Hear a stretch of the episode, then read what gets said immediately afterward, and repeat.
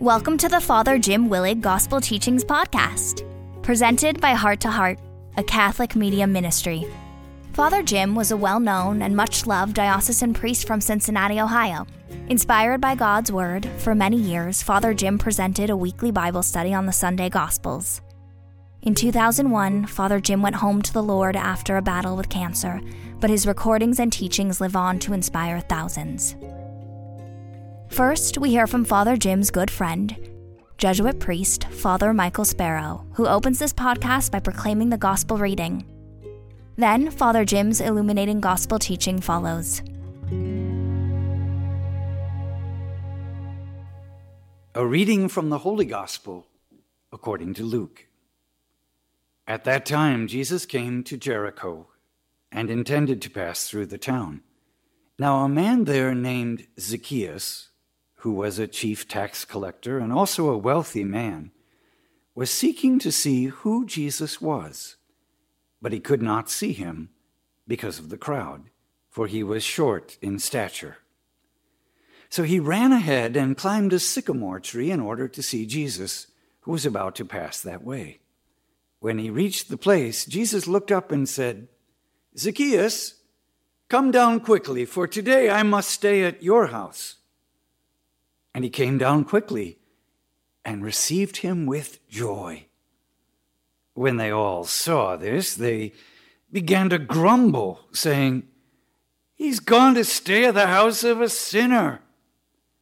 But Zacchaeus stood there and said to the Lord, Behold, half of my possessions, Lord, I shall give to the poor. And if I have extorted anything from anyone, I, I, I shall repay it three times, I, I shall repay it four times over. And Jesus said to him, Today, salvation has come to this house, because this man too is a descendant of Abraham. For the Son of Man has come to seek and to save what was lost the gospel of the Lord. I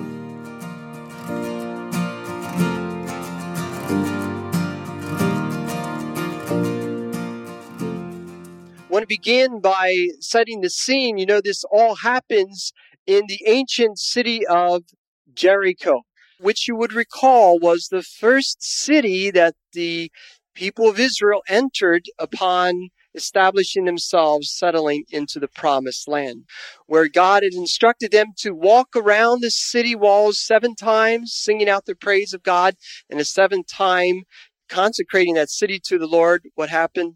The walls came tumbling down. We know that as we read this story, there's something similar happens as Jesus enters the great city of Jericho.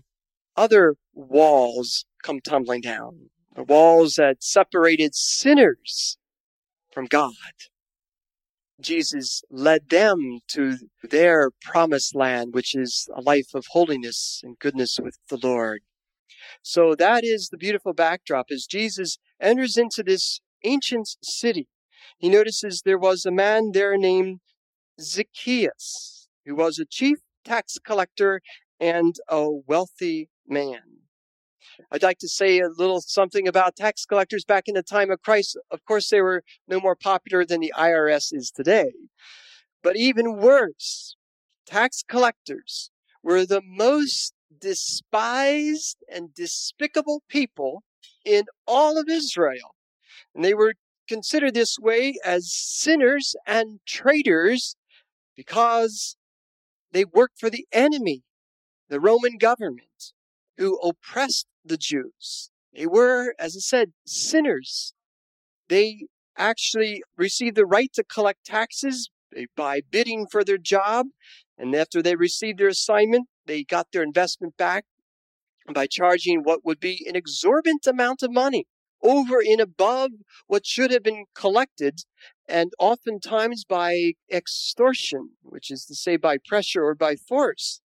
And in all likelihood, Zacchaeus collected his taxes in the company of an armed escort in order to pressure people to hand over more money than what was their due. For these tax collectors took off the top whatever they could get. And this little profile of Zacchaeus gives us this picture of a very greedy and dishonest businessman who, later in mission in the gospel, cheated people. And probably that's how he became so wealthy, considering especially the fact that Zacchaeus now was the chief tax collector. He must have been in charge of other tax collectors in, throughout the Jericho region. We might say that Zacchaeus was at the top of his profession, but at the bottom of the barrel spiritually. For we hear then in the gospel, Zacchaeus was trying to see what Jesus was like, but being small of stature, he was unable to do so because of the crowd. I like to think of Zacchaeus as the little big man. He was small in stature physically. He was small in status spiritually and socially in the eyes of his fellow Jews who looked down on him. And yet, on the other hand, he was a man with a big position who made big bucks and even more had a big heart and desire to see the Lord. So we hear that Zacchaeus first ran on in front, then climbed the sycamore tree, which was along Jesus' route, in order to see him. I'd like to say it this way Zacchaeus was willing to literally go out on the limb to see Jesus. But keep that in mind. First of all, sycamore trees you might know are very difficult to climb. They're very tall trees and they don't have bottom branches. And even more difficult if you're small. Jesus just comes along then, certainly more by providence than coincidence, and he looks up and sees Zacchaeus and says, Zacchaeus, hurry down. I mean to stay at your house today. It seems that Jesus knew Zacchaeus and his, at least his reputation, for when he sees Zeke, as I like to call him sometimes, Jesus very decisively takes the initiative and invites him to come on down. Come on down. I mean to stay at your house. That expression, I mean to stay, shows great intention. It's a very deliberate action on Jesus' part. Or I could say Jesus himself goes out on the limb to go out of his way to seek out Zacchaeus even more than Zacchaeus went out of his way to seek Jesus. They're both going out of their way to meet each other. Zacchaeus hurries down and welcomes him with delight. I love that expression. He welcomes him with delight. It's interesting to me that Jesus was willing to come to Zacchaeus' house before his house was all in order. You know what I'm saying? Because sometimes we imagine that the Lord couldn't come to us till I get better or get my act together. You know? In fact, the opposite is true. Jesus seems to be more attracted to sinners who are falling apart, who don't have it together, who need to be saved, it seems like those are the people he first comes to. I kept imagining that Jesus came to Cincinnati. He would come first to the cathedral, you know? And he would come to the rectory and have dinner with us. Upon my reflection in this gospel, I don't think so, except for the fact I think we are the greatest sinners, and I think maybe so. But it wouldn't be because we've got our act together or because we're the center of the religious happening, but rather Jesus comes to the place where sinners are. And so it, it's also striking to me that Zacchaeus was so willing to welcome him. You know, he could have said, like maybe some of us would say, Oh no, my house is a mess. Or even more, Oh no, my life is a mess. And we hold Christ off at bay because we think we're not worthy well, in fact, that's true. None of us are worthy, but fortunately, that's never the question or concern with Christ. And so, All we need to do is put out the welcome mat, whoever, however, or wherever we are with the Lord, and He will come. But He only comes by way of invitation, even though certainly Jesus is trying to invite Himself into our lives right now. But we have to open the door to let Him in. And Zacchaeus receives him with delight. As I said, that word tells us so much because whenever a person really, truly, deeply meets Jesus, I believe they simultaneously experience delight and joy. Joy is the incredible, infallible sign of God's presence that comes to us. Or someone once said that joy is an acronym that could mean if we put J meaning Jesus first, O meaning others second, and Y referring to yourself third, the Lord will always come to us. And that is how we experience joy. That's the byproduct of having Christ in our hearts and in our homes. Well, when Jesus entered Zacchaeus' house, we're next told in the gospel that when everyone observed this, they began to murmur, He has gone to a sinner's house as a guest what I read was that at the time of Christ, strict Jews considered tax collectors to be, quote, ritually unclean or morally impure because they had continual contact with Gentiles, and secondly, because they worked on the Sabbath. And rabbis taught their disciples that they should not eat with tax collectors and sinners. And so for Jesus to enter into Zacchaeus' house as chief tax collector and exemplar sinner, it would have caused a social or spiritual scandal in many of colleagues or peers' eyes. It was interesting to me. I was, as every Monday morning, there's a group of priests of us that meet here at the cathedral to look at the upcoming Sunday Gospel and to share insights and ideas as we pray and reflect on the Gospel together. And a pastor friend of mine who was here said he learned recently that one of his good parishioners had fallen off the wagon and is back to drinking again. And another parishioner informed him that he was in one of these low down bars in town. And he thought maybe if the pastor went to see him, he could help him. Uh, well, the pastor admitted I wanted to go and be of help and support to him, but I was afraid to go into this bar that's not exactly a family tavern because I was afraid of what the people would think and say. Isn't that interesting?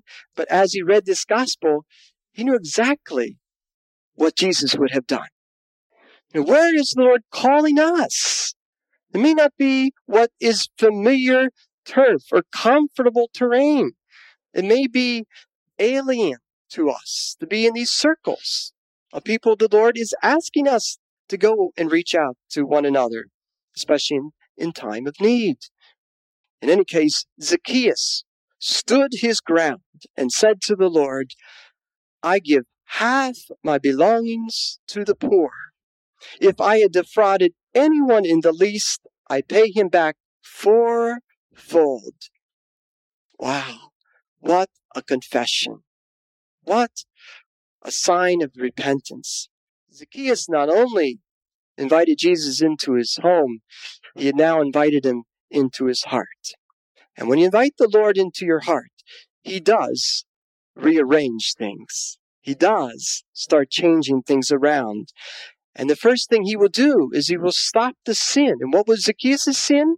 He was ripping people off. He was cheating people. So he knew the thing to correct is to pay back fourfold if he had cheated anyone and give half his belongings to the poor because no doubt remember his probably his number one idol was to make money he was a wealthy man and yet uh, we see here as in luke's gospel always highlights giving alms to the poor is a sure sign of righteousness.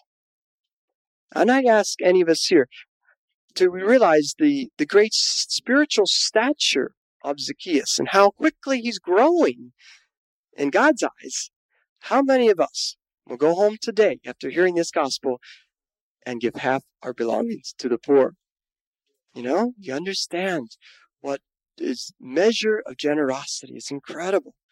I, I, read about what does it mean that why did he say four times? In fact, in the, the Torah, the first five books of the Bible, it was mentioned in the book of Exodus that if you stole anyone's sheep, you were to pay him back with four sheep, four times more.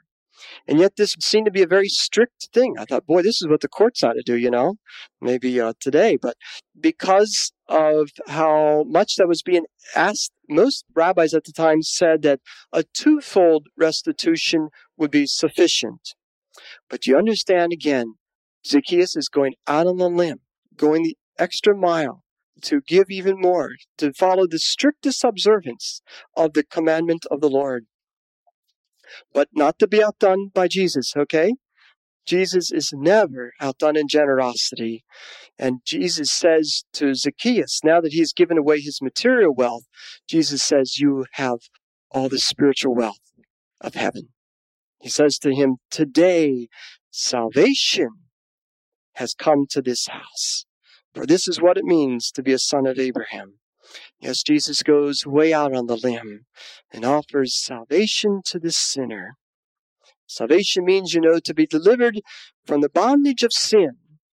And we suspect that Zacchaeus' possessions had possessed him, and that his, his wealth had certainly kept him from coming to know a greater wealth, the treasure that the Lord gives us.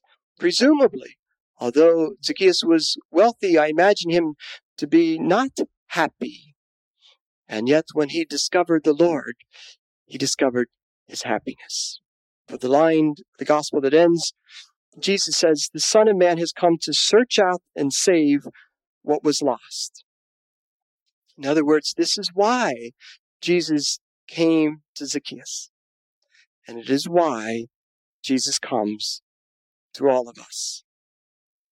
I tried to, in my own reflection, draw a few quick lessons for us today. And I'd offer this as a suggestion to us, but you might want to come up with even better resolutions for yourself. I believe, like Zacchaeus, today we are being invited to go out on the limb to see Jesus ourselves and to experience him in our life.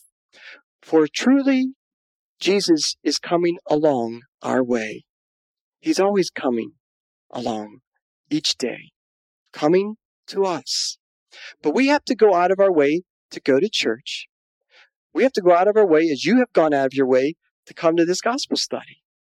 And in these ways, these simple ways, but no less sacrificial, to make the time in a busy schedule. I think of the crowd that tried to keep Zacchaeus from Jesus is our schedules and appointment books that sometimes crowds us out, crowds the Lord out. We've got to find our little sycamore tree, that place we can go to to see and hear and experience the Lord. And I hope and pray that this gospel study is such an experience of the Lord. I trust it is. I trust whenever we open the gospel, we open the door for Christ to come. And he does. Secondly, like Jesus, I suggest, as I have already, that we need to go out on the limb to one another, especially sinners or a brother or sister who's in need, to reach out to them, especially to those who don't come to church, who don't experience the Lord, or are in some kind of trouble. We need to find a way to go out to them. And as I say, it won't be so easy it's difficult. It's difficult to uh, reach out. We don't know what people will say. We don't know how we'll be received. But I'm inviting us this week to consider sharing our faith, our love, our prayer, our friendship with another brother or sister. There are so many Zacchaeuses in our city here, aren't they? You know, more than half the people of this nation no longer go to church. And how many of them are waiting for someone to bring the Lord along to them? Finally, like Zacchaeus, we need to invite the Lord with delight into our home, not to worry about the condition of our soul immediately, but invite the Lord into our hearts. Even as we speak, you can be thinking and praying, Come, Lord, enter the heart of my home, the home of my heart, rather.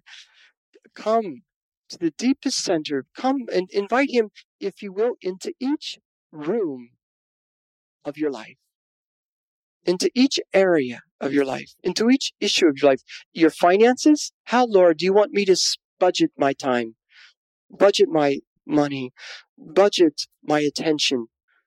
What are the things, Lord? Invite Him into every area of our life, and the Lord will bring His peace and love and joy. He will take over if we invite Him to be the King of our hearts and our homes. Let me end with a story. Many of you have heard me share this story before. I hope it's worth repeating. It is, in my mind, the greatest experience I've ever had with an encounter with Zacchaeus in my life. A number of years ago, I was ordained a priest here at the cathedral in Cincinnati. Certainly the greatest day of my life, and all my family shared in that great joy. My father had invited everybody, you know, to come, and especially the immediate relatives and family, including my uncle Ken Willig, who at the time lived in California. Uh, he wasn't able at first to come, he thought, not only because of his busy schedule and his commitments, but even more, he said, because he felt so alienated from the church and from his family.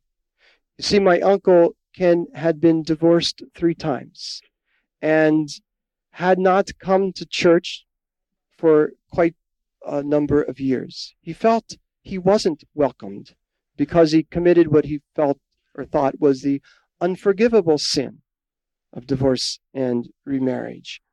But because of my father's persistence to invite him, he came. And yet, interestingly, more because he felt, as I mentioned, as the lost lamb of the family, he did not sit with the family in the first pew. Instead, he found what was the closest sycamore around. He sat up in the balcony of the cathedral, just upstairs. And Interestingly, as he so wonderfully said, he thought during the whole ceremony that the action was down on the floor where we were being ordained. He never imagined that the Lord would look up see him and call him, Come on down. But in fact, that's what he heard. Not that he heard any words, but he had a powerful sense of Jesus' presence and it is as though Jesus was welcoming him back home. Mind you, he had not been to church for many years. And telling him that he wanted to come to him, regardless the fact that his life, spiritually speaking, was a mess. And as he accepted that, he had this tremendous feeling, not of shame, which he imagined would be the case, but instead of peace and joy, as though the Lord accepted him unconditionally, just as he was, for who he was, though truly in his own mind and in Jesus' mind, he was a sinner.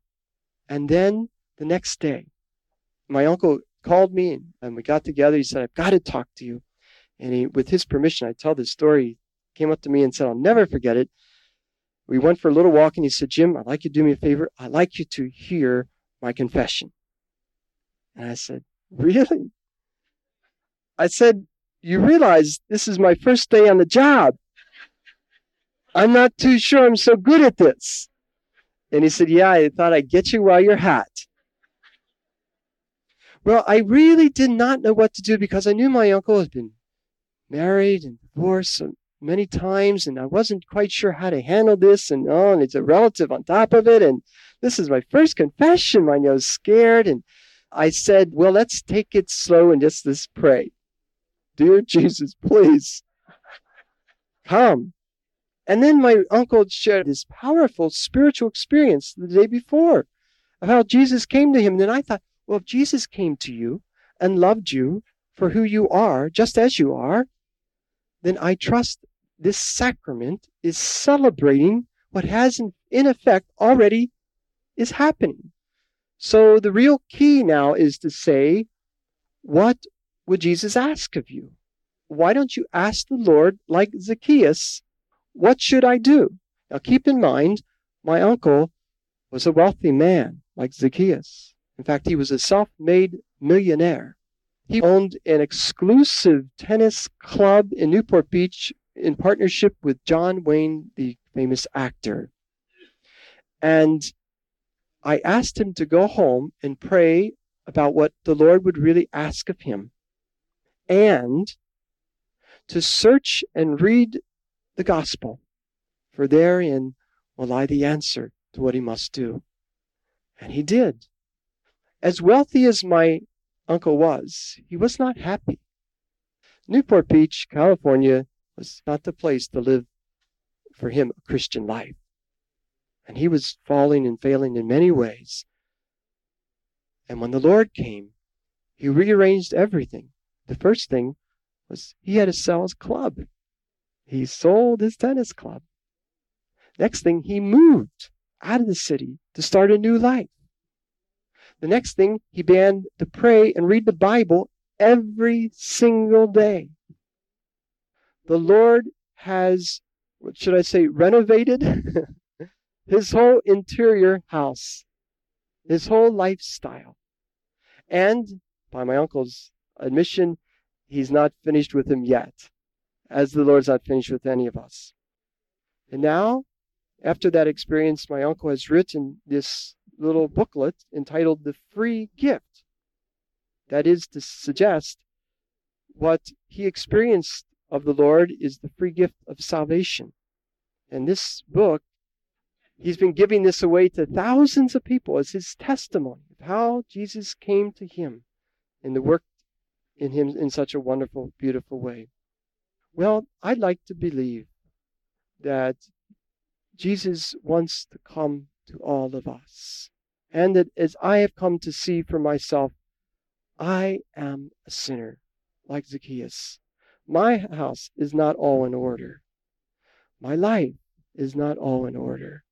And the Lord wants to rearrange some things, keep working on this, so that I can experience not only His presence more, but to experience the fullness of His peace, His joy, His love. And He will do that if we welcome Him. And, as I say, if we go out on the limb to receive Him.